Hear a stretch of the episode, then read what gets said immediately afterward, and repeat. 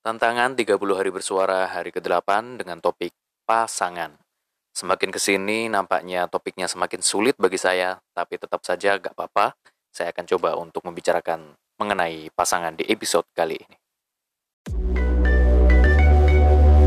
Siniar Raji Bersenandung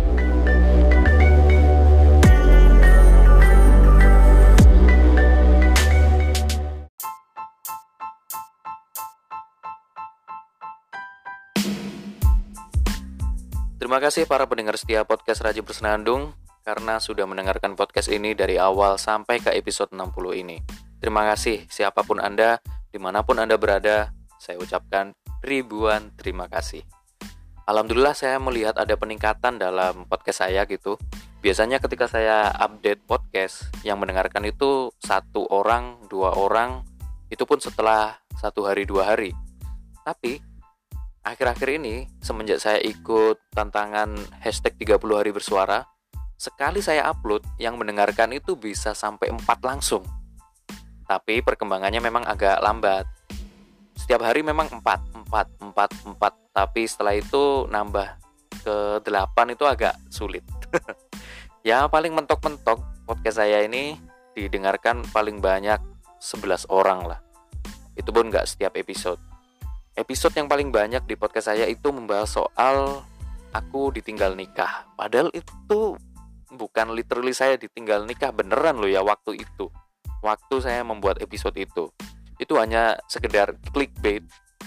Kalau uh, clickbait aja gitu, maksudnya biar orang-orang tertarik dengan episode itu. Di episode itu saya membahas tentang ya teman-teman saya itu sudah pada nikah. Itu bukan saya ditinggal nikah oleh pacar ya cuma memang pada kenyataannya saya ditinggal nikah juga. Oke oke it's okay. Ya gak, usah ke sana gak usah ke sana kita langsung ke topik hari ini saja. Topik tantangan 30 hari bercerita ini kan tentang pasangan ya. Saya agak berat bahasnya sulit juga karena saya nggak punya pasangan. Bingung untuk membahas pasangan mendefinisi membahas mendefi masih aja belepotan ini mendefinisikan pasangan itu ya lumayan lah oke saya akan mencoba mendefinisikan pasangan berdasarkan perjalanan hidup dan renungan-renungan membaca buku-buku filsafat. Oke, pasangan itu kalau saya boleh berpendapat, pasangan itu adalah dua jadi satu. Maknanya adalah dua hal yang berbeda ini, dua yang memiliki karakter yang berbeda, sifat yang berbeda, apa pun berbeda, itu benar-benar menjadi satu kesatuan. Sehingga tidak ada A dan B. Yang ada adalah C, entitas baru. Wow, bahasanya bahasa tinggi. Maksudnya gini, tidak ada laki atau perempuan, yang ada adalah pasangan. Tidak ada yang namanya Budi dan Siti. Yang ada adalah suami istri. Budi dan Siti adalah suami istri. Sehingga harus sejalan. Kalau tidak sejalan, lama tunggu tunggu waktunya aja nanti akan pecah dengan sendirinya. Ini yang agak susah. Jadi ketika Anda siap untuk berpasangan, berarti Anda siap untuk menghilangkan hal yang sifatnya pribadi ya tidak bisa dihilangkan tapi prioritasnya diturunkan karena prioritas utama itu hal yang sifatnya bersama kalau Anda berkeputusan berpasangan ya seperti itu. Makanya orang yang berpasangan itu biasanya orang-orang yang sudah dewasa. Umur mungkin umur 25 gitu. Sudah siap untuk berpasangan dan menikah. Karena dia sudah tahu mana yang baik, mana yang buruk. Dia sudah tahu mana yang kepentingan pribadi, mana yang kepentingan bersama. Sedangkan kalau berpasangan di umur-umur muda itu sangat jarang menurut saya loh ya. Sangat jarang orang akan bisa berpikir sedewasa itu. Ya saya bisa menilai ini melihat dari bagaimana perilaku anak-anak muda ini kalau mereka berpasangan gitu, pacaran misalkan ya. Pasti yang dikedepankan adalah egonya, bukan soal ayo ini bareng itu bareng, tapi ego dan juga ketika mereka berpacaran itu kan sebenarnya secara secara jasmani itu belum siap. Eh kok secara jasmani? Pokoknya secara materi itu belum siap. Kalau secara jiwa mungkin eh nggak tahu sih belum tentu belum tentu loh ya belum tentu. Kalau soal pingin pinginan mungkin pingin tapi secara mental belum tentu. Secara materi juga belum tentu mereka uang masih minta orang tua tapi pacaran. Kan lucu. Kalau sudah pacaran itu kan kepentingannya kepentingan berdua tapi sumber duitnya itu dari orang tua itu itu lucu. Itu lucu. Orang tua meng, apa ya? Orang tua membiayaimu itu untuk kepentingan studimu dan hidupmu bukan hidup orang lain. Kalau untuk pacaran itu itu logika yang lucu sih kalau menurutku. Gimana yang jelasinnya ya? Ya lucu aja gitu lucu aja. Ya dan juga kalau secara mental soal kedewasaan mana yang baik mana yang buruk itu belum tentu bisa di dikontrol. Alhasil wajar aja kalau misalkan um, anak SMA kalau pacaran pasti banyak hal-hal childish yang terjadi. Misalkan hmm, apa ya? Apa ya? Apa ya? Saya SMA nggak pernah pacaran.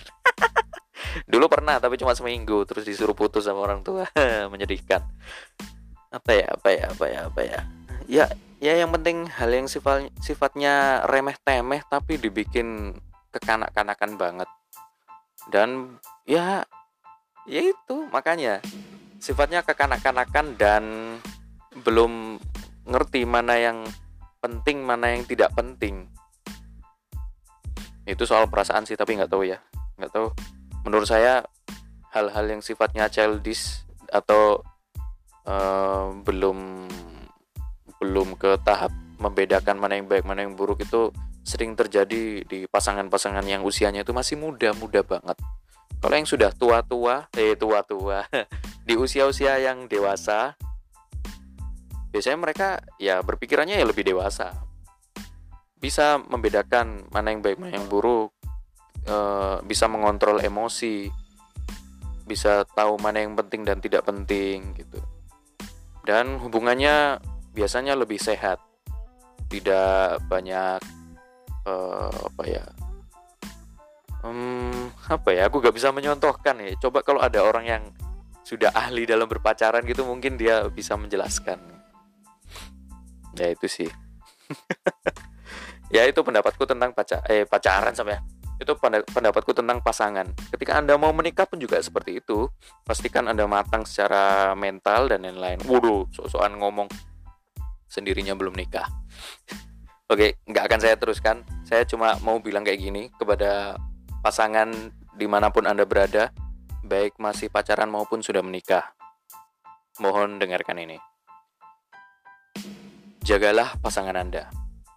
Menjaga pasangan ini berarti adalah bukan soal kita harus posesif dengan dia. Cukup bersyukur bahwa Anda memiliki dia. Itu adalah tanda bahwasanya Anda menjaga pasangan Anda. Aduh, omonganku gak, bisa, gak jadi bernilai banget ini gara-gara salah ngomong. Oke, saya ulangi ya, saya ulangi. Kepada seluruh pasangan yang ada di seluruh dunia, saya punya satu pesan untuk Anda semuanya jagalah pasangan Anda. Menjaga bukan berarti melarang dia untuk ini dan itu. Menjaga berarti Anda bersyukur karena sudah memiliki dia. Kesyukuran Anda bisa ditunjukkan dengan rasa cinta kasih kepada pasangan Anda. Pasangan Anda semestinya akan selalu bersyukur dengan Anda. Aduh, ngomong apa sih? Ngomong apa? Bukan semestinya ya, tapi Ya, ayolah bersyukur bersama-sama. Anda bersyukur karena sudah punya dia, dia bersyukur karena sudah punya Anda. Rasa cinta kasih itu tidak perlu ditunjukkan dengan materi-materi dan materi, tapi perilaku yang bersifat kehangatan. Kehangatan bukan sifat yang yang jorok loh ya. Kehangatan ini romantisme. Itu silahkan diterapkan. Hal-hal yang sifatnya kehangatan itu bisa diterapkan untuk membuat rasa syukur itu menjadi nyata dan Anda benar-benar menjaga pasangan Anda.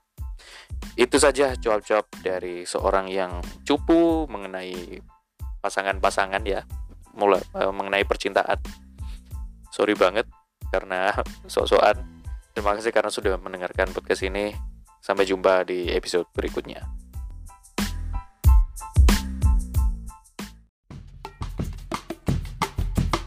Podcast Haji Bersenang.